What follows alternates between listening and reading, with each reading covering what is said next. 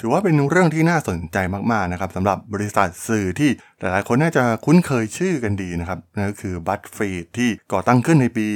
2006 นะครับได้รับความนิยมช่วงพีคสูงสุดของพวกเขาในปี 2010 แต่ว่าในยุคหลังเนี่ยมันเริ่ม เสื่อมความนิยมลงไปนะครับ แล้วก็ข่าวล่าสุดที่มีการปิดบริการ b u z z f e e d News นะครับ ซึ่งเคยได้รับรางวัลพูลิเซอร์ด้วยซ้ำนะครับ มันเกิดอะไรขึ้นนะครับ กับ b u z z f e e d ที่เคยรุ่งเรืองมาก ๆ ในยุคหนึ่งนะครับ ตอนนี้พวกเขามูลค่ากิจการลดหายไปเป็นอย่างมาก เรื่องราวของ b u z z f e e d มีความน่าสนใจอย่างไรนะครับ ไปรับฟังกันได้เลยครับผม You are listening to Geek Forever podcast. Open your world with technology. This is Geek Monday.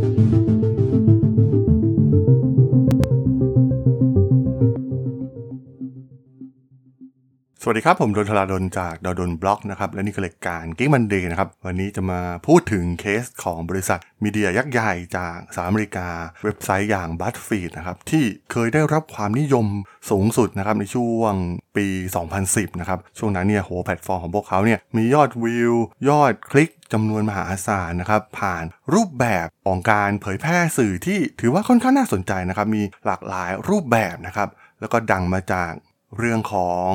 การทดสอบบุคลิกแบบสั้นๆนะครับ รวมถึงในช่อง YouTube ของพวกเขานะครับ ในตอนนั้นเนี่ยมีครีเอเตอร์ที่แจ้งเกิดขึ้นในช่องของ b u z z f e e d นะครับ Try Guys เริ่มต้นในปี 2014 นะครับ ยอดดูของ b u z z f e e d เนี่ยก็เริ่มพุ่งสูงขึ้นนะครับ ในไม่ช้าเนี่ยก็มีครีเอเตอร์เข้ามาอีกมากมายนะครับ ทั้ง Ladylike รวมถึง b u z z f e e d Unsolved Team นะครับ ซึ่งถือว่ากลายเป็นปรากฏการณ์ในแพลตฟอร์ม YouTube เหล่าครีเอเตอร์เหล่านี้เนี่ยเป็นแรงผลักดันเบื้องหลังความสำเร็จของ BuzzFeed สามารถที่จะขยายกิจการไปสร้างบริการอื่นๆนะครับ เช่น BuzzFeed News โดยได้แยกมาจากบริการปกติของ BuzzFeed อีกทีหนึ่งนะครับ แล้วก็ทำข่าวแบบมีคุณภาพนะครับ ไม่ใช่พวก clickbait อีกต่อไปนะครับ ลงทุนไปอย่างมหาศาลนะครับในแผนกนี้แต่ว่าล่าสุดเนี่ยกำลังจะมีการ ปิดตัวลงไปนะครับ รวมถึงมีแผนที่จะลดพนักงานอีก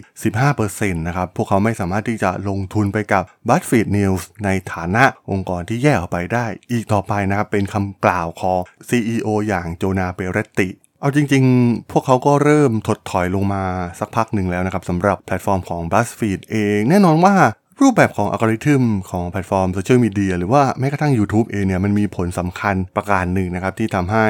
รูปแบบของมีเดียเหล่านี้เนี่ยเริ่มอยู่ได้ยากมากยิ่งขึ้นนะครับ มันมีความน่าสนใจนะครับ ถ้าเราไปลองส่องในสื่อของ ต่างประเทศใหญ่ๆนะครับ เว็บไซต์ชื่อดังนะครับ The Economist เอง CNBC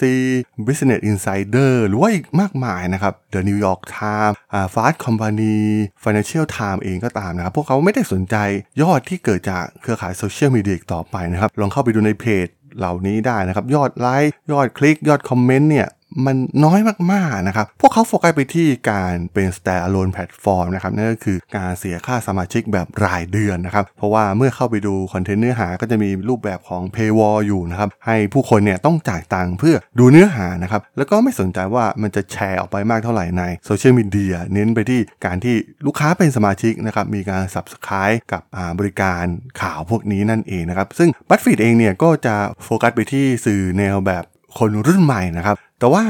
ด้วยการที่อัลกอริทึมต่างๆ มันก็เริ่มเปลี่ยนไป รวมถึงการได้เสียครีเอเตอร์ชื่อดังนะครับ ที่เป็นแม่เหล็กดึงดูดให้กับแพลตฟอร์มนะครับมาเป็น case study ที่น่าสนใจนะครับว่าเมื่อสื่อเนี่ยจ้างพนักงานแล้วก็ให้มาเป็นครีเอเตอร์สร้างผลงานลงบนแพลตฟอร์มนะครับ ผู้คนเนี่ยติดอยู่กับองค์กรสื่อนั้น หรือว่าเหล่าผู้ชมติดตามที่คอนเทนต์ครีเอเตอร์ ซึ่งในเคสของ BuzzFeed เนี่ยมันก็เห็นภาพชัดนะครับ เพราะว่าแต่ก่อนเนี่ยมีครีเอเตอร์ชื่อดังที่ถูกปั้นผ่านช่องของพวกเขานะครับ ไม่ว่าจะเป็น Try Guys ซึ่งเป็นกลุ่มเพื่อน 4 คนนะครับ ที่เป็นครีเอเตอร์มาสร้างเนื้อหาใน BuzzFeed เองนะครับ ได้รับความนิยมอย่างมาก ในปี 2018 เนี่ย พวกเขาได้ออกจาก BuzzFeed ทั้งกลุ่ม แล้วก็ตั้งบริษัทช่อง YouTube ของตนเองในชื่อ The Try Guys นะครับ ซึ่ง แน่นอนว่าพวกเขาเนี่ยต้องการที่จะออกไปเติบโต แล้วก็มีความเป็นอิสระมากยิ่งขึ้นนะครับในการสร้างสรรค์เนื้อหาของพวกเขา หรืออีกแง่มุมหนึ่งก็คือ พวกเขาต้องการสร้างรายได้เพิ่มมากขึ้นนั่นเองนะครับมีข้อมูลที่หลุดออกมาว่าทางบัตฟีดเองเนี่ยก็ไม่ได้จ่ายค่าจ้างที่เหมาะสมให้กับพวกเขานะครับแม้พวกเขาพยายามปั้นช่องให้มีผู้ติดตามจำนวนมหาศาลสร้างวิดีโอที่ ได้รับความนิยมอย่างมากนะครับ แต่ว่ารายได้มันส่วนทางสุดท้ายพวกเขาก็ออกไปตั้งช่องของตนเอง แล้วก็ดำเนินธุรกิจด้วยตนเองนะครับ ซึ่งมันก็นำพาเหล่าแฟนๆเนี่ยออกไปด้วยนั่นเองนะครับรวมถึงครีเอเตอร์รายอื่นๆ ก็ลาออกเช่นเดียวกันนะครับอย่างเช่นซาฟิยาไนกาดนะครับจากช่อง Lady Light ของ b u z z f e e d รวมถึงอีกรายการที่เป็นแม่เหล็กดึงดูดนะครับก็คือ b u z z f e e d Unsolved นะครับซึ่งพวกเขาก็แยกทางออกไปนะครับ ออกไปตั้งบริษัทของตนเอง หลังจากนั้นเนี่ยมันชัดเจนมากๆนะครับจุดสูงสุดของ b u z z f e e d ในช่วงปี 2010เป็นต้นมาเนี่ยมันก็เริ่มตกต่ำลงไปแล้วก็โหรายได้ มันไม่สอดคล้องกับจำนวนพนักงานที่มีอีกต่อไปนะครับ การล่มสลายของพวกเขาเนี่ยก็เริ่มใกล้เข้ามารวมถึงเรื่องของเนื้อหาด้วยนะครับ เพราะว่าบัตฟิตเองเนี่ยก็มี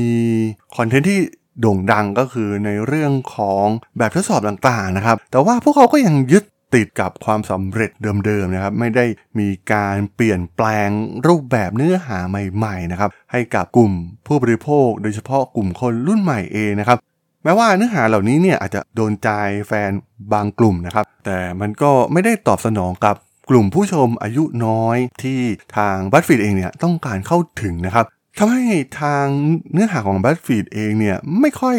ถูกใจกับกลุ่ม Gen 4สักเท่าไหร่นะครับทำให้บัตฟีดตกต่ำลงไปในฐานะบริษัทสื่อนะครับ ไม่สามารถที่จะเติบโตได้อีกต่อไป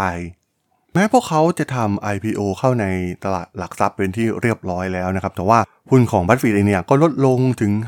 54%หลังจากเปิดตัวภายในระยะเวลาเพียง 5 เดือนนะครับ มีการตัดงบประมาณจำนวนมากปลดพนักงานในช่วงหลายปีที่ผ่านมา การสร้างเนื้อหาไวรัลแบบเดิมๆเนี่ยมันก็เป็นเรื่องยากมากยิ่งขึ้นนะครับโดยเฉพาะในยุคปัจจุบันที่โหทุกคนกลายเป็นคอนเทนต์ครีเอเตอร์กันไปหมดแล้วนะครับสามารถสร้างคอนเทนต์ต่างๆ ได้อย่างง่ายดายนะครับโดยเฉพาะพวก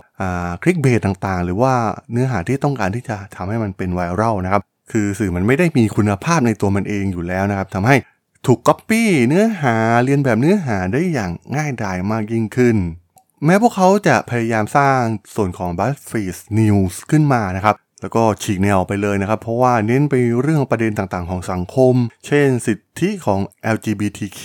สิทธิสตรีความเท่าเทียมทางเชื้อชาตินะครับพูดถึงหัวข้อที่หนักมากยิ่งขึ้นนะครับทำให้พวกเขาได้รับรางวัลพูลิเซอร์นะครับในฐานะสื่อดีเด่นมาแล้วด้วยซ้ำนะครับ ซึ่งก็ถือว่ามีส่วนหนึ่งที่ทำประโยชน์ให้กับสังคมอยู่นะครับแต่ก็มีบางแง่มุมที่พวกเขาก็ไปก๊อปปี้เนื้อหาจากแหล่งอื่นๆนะครับ เช่นจาก Yahoo Answer หรือแม้กระทั่งโพสต์ ใน Reddit เองก็ตามนะครับ ซึ่งโอ้โหกลายเป็นประเด็นร้อนแรงเป็นอย่างมากนะครับในยุคนั้น นั่นทำให้หลายๆ คนนะครับที่เป็นครีเอเตอร์เริ่มเบื่อหน่ายนะครับกับบริษัทแล้วก็ไม่มีความสุขนะครับก็ลาออกไปไปเปิดช่องของตนเองอย่างที่กล่าวไปนะครับ พวกเขาไม่มีอิสระในการสร้างสรรค์อีกต่อไป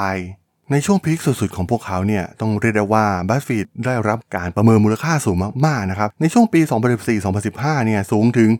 1,500 ล้านดอลลาร์เลยทีเดียวนะครับแต่ว่าปัจจุบันเนี่ยมูลค่าพวกเขาเหลือเพียงไม่ถึง 100 ล้านดอลลาร์เพียงเท่านั้นนะครับซึ่งเรียกได้ว่ามันดิ่งลงมากๆนะครับจากมูลค่าที่เคยถูกประเมินไว้ในช่วงแรกที่พวกเขาแจ้งเกิดขึ้นมานะครับเหตุการณ์ทั้งหมดนะครับมันแสดงให้เห็นความน่าสนใจในประเด็นบริษัทสื่ออย่างหนึ่งเลยทีเดียวนะครับว่า ผู้คนกลุ่มผู้ชมเองเนี่ยไม่ได้รักบริษัทสื่อนะครับ แต่รักเหล่าครีเอเตอร์ที่นำเสนอคอนเทนต์ออกมานะครับ แม้บริษัทสื่อองค์กรสื่อจะปิดตัวลงไปนะครับ อย่างเช่น BuzzFeed เอง แต่ว่าผู้คนก็ยังติดตามเหล่าอดีตครีเอเตอร์ที่เคยทำงานใน BuzzFeed เพราะฉะนั้นในการทำสื่อ รูปแบบออนไลน์เหล่านี้ก็ถือว่าเป็นเคสที่น่าสนใจนะครับว่าบางครั้งเนี่ยผู้คนก็ไม่ได้ติดตามที่องค์กรแต่อย่างใดนะครับแม้กระทั่งสื่อในประเทศไทยเองมีจำนวนมากนะครับที่คนติดอยู่กับครีเอเตอร์ที่ทำเนื้อหาเหล่านั้นออกมามากกว่า แล้วมันก็เกิดขึ้นมากมายนะครับเราจะเห็นครีเอเตอร์มากมายที่ออกมาจากสื่อใหญ่ ทั้งสายกีฬา ทั้งสายธุรกิจ สายการลงทุน สายเทคโนโลยีเองก็ตามนะครับมีมากมายนะครับที่แต่ก่อนเนี่ยเคยอยู่กับสื่อยักษ์ใหญ่แต่ว่าสุดท้ายก็มาสร้างช่องทางของตนเองนะครับเพราะว่าสุดท้ายผู้คนเสพติดกับครีเอเตอร์ไม่ใช่องค์กรแต่อย่างใดนั่นเองครับผมสำหรับเรื่องราวของ BuzzFeed ใน EP นี้ผมก็ต้องขอจบไว้เพียงเท่านี้ก่อนนะครับสำหรับเพื่อนๆที่สนใจเรื่องราวทางธุรกิจเทคโนโลยีและวิทยาศาสตร์ใหม่ๆ ที่มีความน่าสนใจก็สามารถติดตามมาได้นะครับ ทางช่อง Geek Forever Podcast ตอนนี้ก็มีอยู่ในแพลตฟอร์มหลักๆ ทั้ง Podbean Apple Podcast Google Podcast Spotify YouTube แล้วก็จะมีการอัปโหลดลงแพลตฟอร์ม b ล็อกดีดในทุกๆตอนอยู่แล้วด้วยนะครับ ถ้ายังไงก็ฝากกด Follow ฝากกด Subscribe กันด้วยนะครับ แล้วก็ยังมีช่องทางหนึ่งในส่วนของ Line แอดที่ a d ธราดล t h a r a d h o l สามารถแอดเข้ามาพูดคุยกันได้นะครับ ผมก็จะส่งสาระดีๆ พอดแคสต์ดีๆ ให้ท่านเป็นประจำอยู่แล้วด้วยนะครับ ถ้าอย่างไงก็ ฝากติดตามทางช่องทางต่างๆ กันด้วยนะครับสำหรับใน EP นี้เนี่ยผมต้องขอลากันไปก่อนนะครับ เจอกันใหม่ใน EP หน้านะครับผม สวัสดีครับ